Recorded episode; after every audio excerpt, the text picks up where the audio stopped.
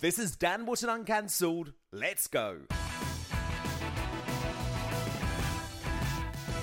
Joe Biden doing nothing to allay fears of cognitive decline. His latest ad lib disaster in a Warsaw speech over the weekend sparked chaos as everyone nervously awaited Russia's response.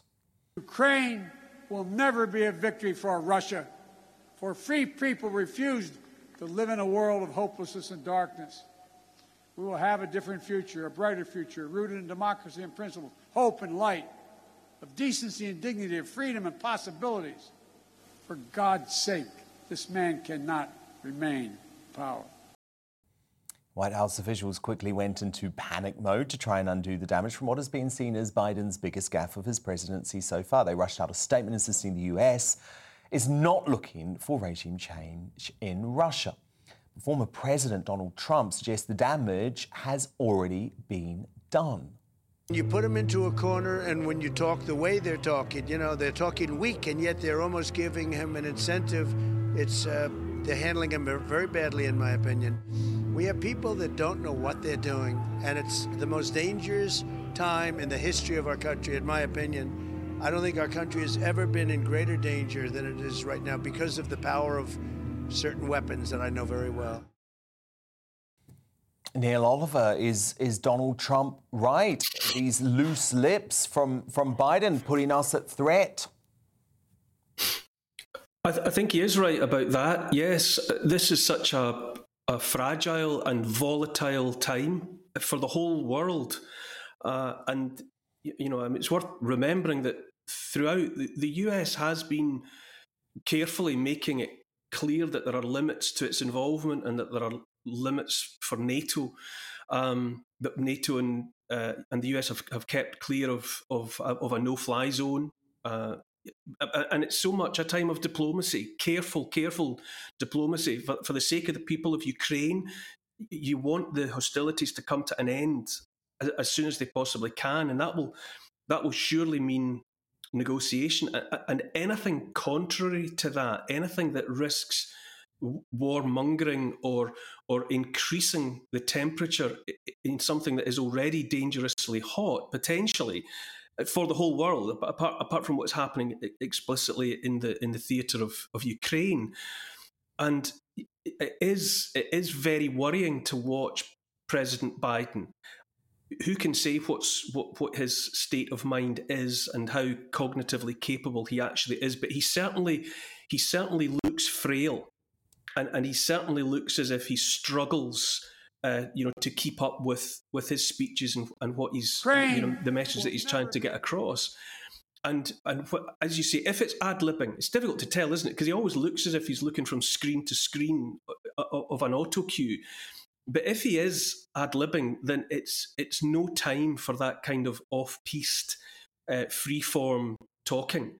You know, he's he's already said carelessly that if Russia used chemical weapons, that America would reply in kind, and that had to be walked back. And then he made his comments about 82nd Airborne. He said to them, "When you're there," or words to that effect, "you will see." And they had to walk that back. That there were no intentions to put, you know, U.S. soldiers uh, on the ground. And now this thing about saying that you know Putin must not be allowed to continue to rule.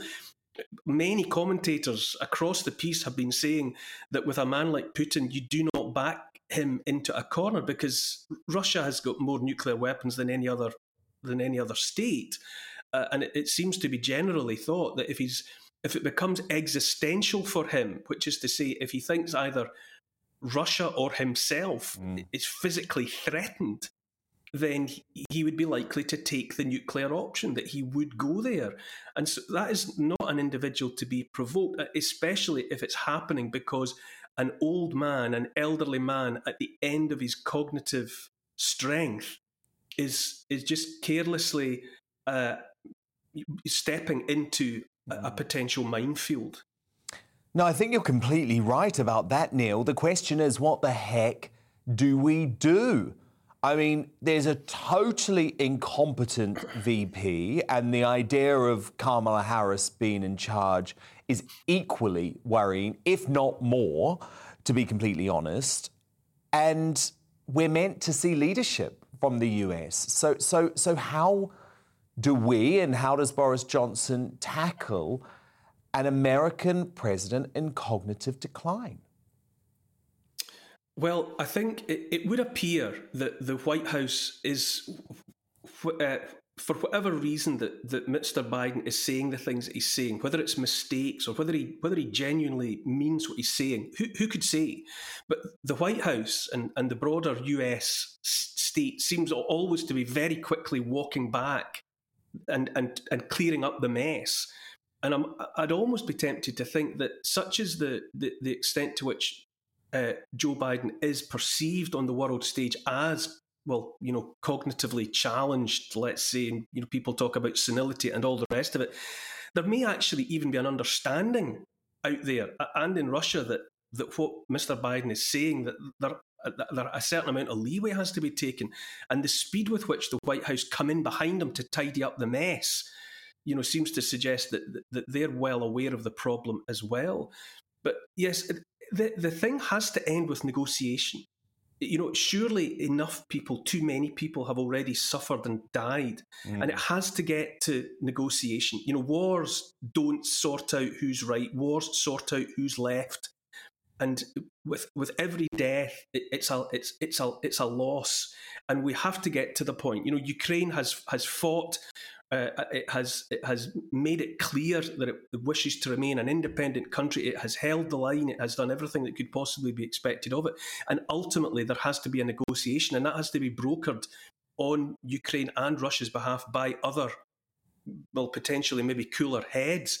It, it ends at negotiation and, and and we have to get there. And I think I think in answer to your question, what do we do? I think perhaps the world is aware that the the leader of the free world is is a, a, an elderly man at the end of his rope, and that not reacting to the things that such a man says in the way that you know maybe somebody who was deemed fully in charge of all of his faculties might be judged. I think I think there might even be a, a sense in which the world knows that that Joe Biden is at the end of the road.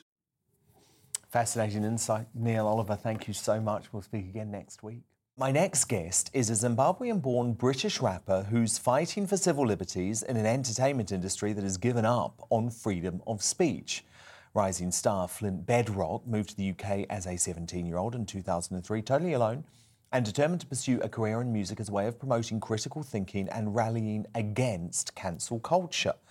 Coming from a country like Zimbabwe, which had a long struggle with civil rights, he's concerned the West is taking its freedom for granted and sacrificing liberty in the name of political correctness. And he's been channeling that into his music. Have a listen. So many people trying to stop me and stop me from speaking. So many people trying to keep me and keep me from thinking. But I'm awake and I'm tired. I'm tired of sleeping. No going back. No going back. Mental prison, slavery of the mind keeping us in line. Propaganda controls our youth, stolen culture, broken truth.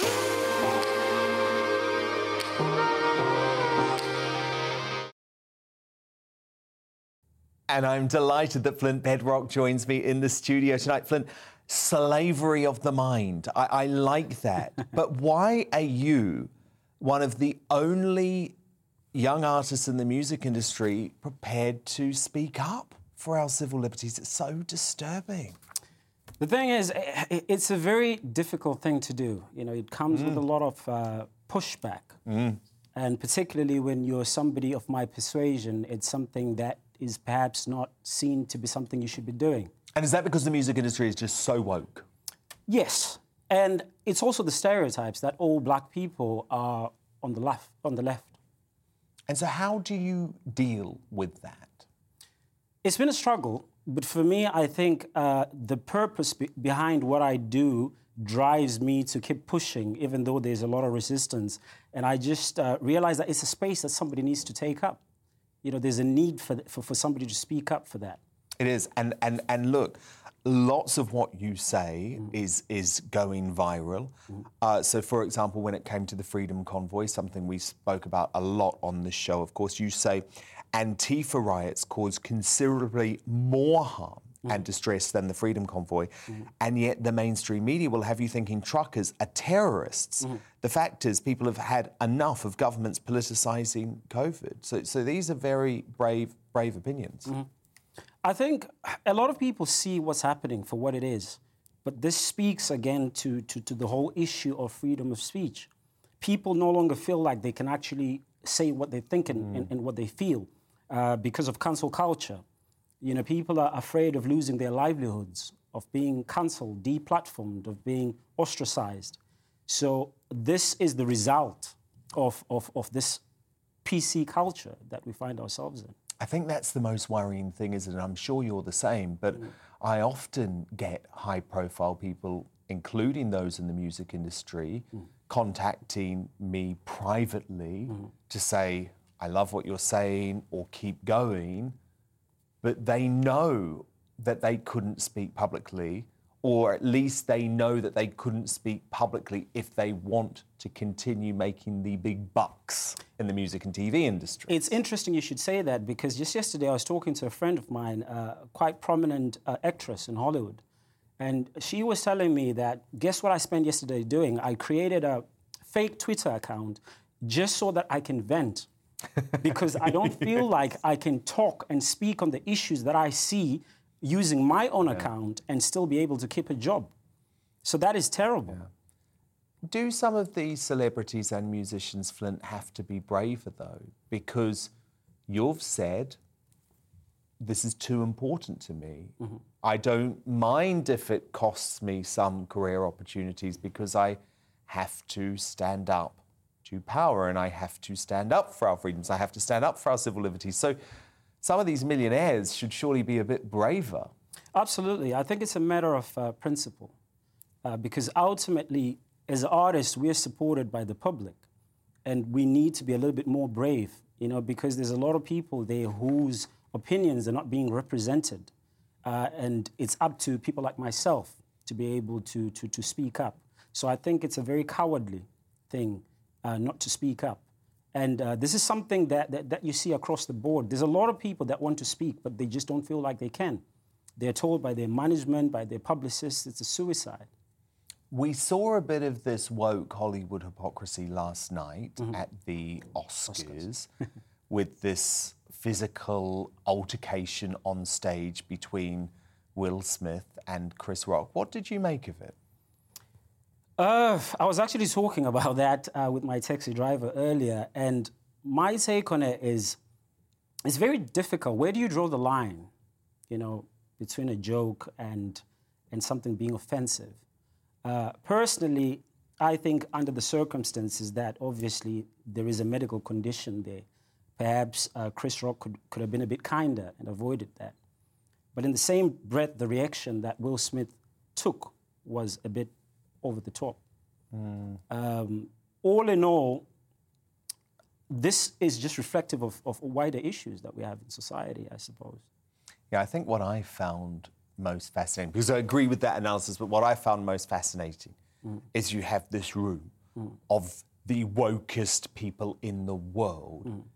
And none of them had any issues. So, so they've been lecturing us for the entire night about all sorts of things, whether it be gender pay or toxic masculinity or black Twitter, a whole load of quite divisive political issues. They literally watch a man physically assault someone on stage and then they give him a standing ovation a few minutes later. It just showed to me the shallowness of Hollywood's morality. Exactly, because that is a pure demonstration of what toxic ma- masculinity, isn't it? Uh, there is no better example of it than to literally walk across the stage and slap somebody live on TV. Uh, and yet they remain silent. And this speaks to the bigger agenda that this is not really that they genuinely believe in these things that they're propagating. Uh, there is perhaps a bigger agenda to it. Well, look, we want to support you, Flint, because it is so good to have a rapper who is prepared to say what they think. So, how can we listen to your latest music? Is it on Spotify or the streaming platforms? Uh, yes, so everything to do with me is found under Flint Bedrock. Uh, you can find me on Twitter, Instagram, Facebook. Flint, thank you so much. Keep speaking up and doing the right thing. Fantastic. Thanks for having me. Now it's time for our positive professor, Karol Sikora. And if you thought the government's comments about learning to live with COVID marked an end to lockdown politics, go and talk to those imprisoned in care homes. With government guidance and the sector remaining largely unchanged, care homes still, yes, still, can't believe this, have to lock down if they have two or more cases. That means stopping communal activities for residents, restricting visitors, and closing the home to new admissions. Families report their loved ones are being kept in their rooms 24 hours a day, even having their Mother's Day gifts quarantined. Karol Sikora joins me now. Karol, I mean, this is just madness to me. It's not learning to live with the pandemic, and how are we punishing folk in care homes without science to back it up? I mean, by the way, there's absolutely no reason why a gift to a care home has to be quarantined for three days. It's just mad.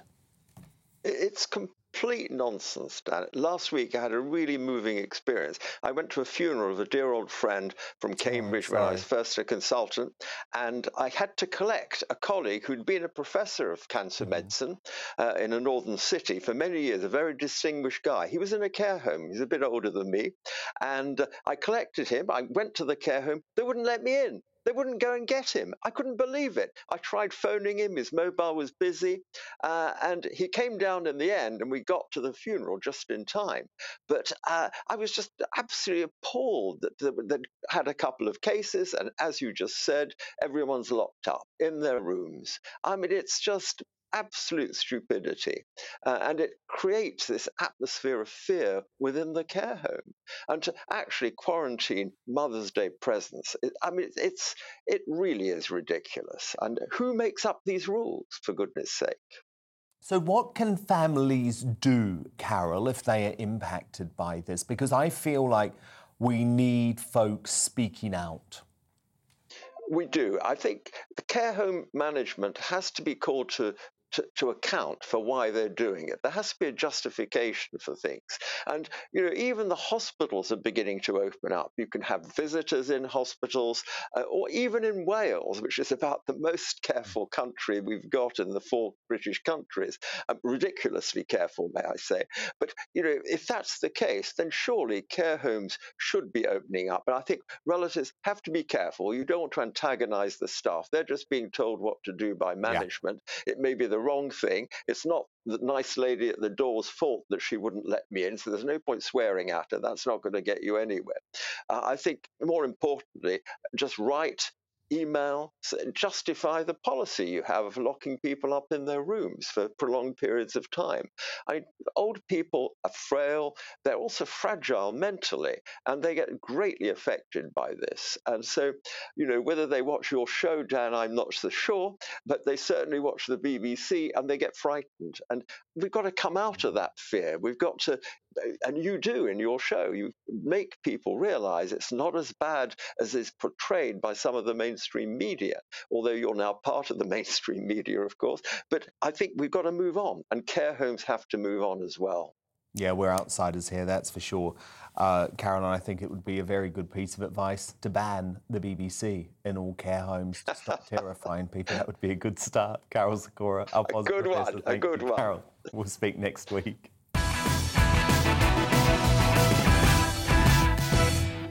Dan Wootton here again. Thank you so much for listening to this edition of my podcast, Uncancelled. Did you like what you hear? Well, remember to subscribe, rate, and review, and join me for more news-making interviews, fiery debate, and free speech on Dan Wootton Tonight every Monday to Thursday from 9 pm till 11 pm on GB News.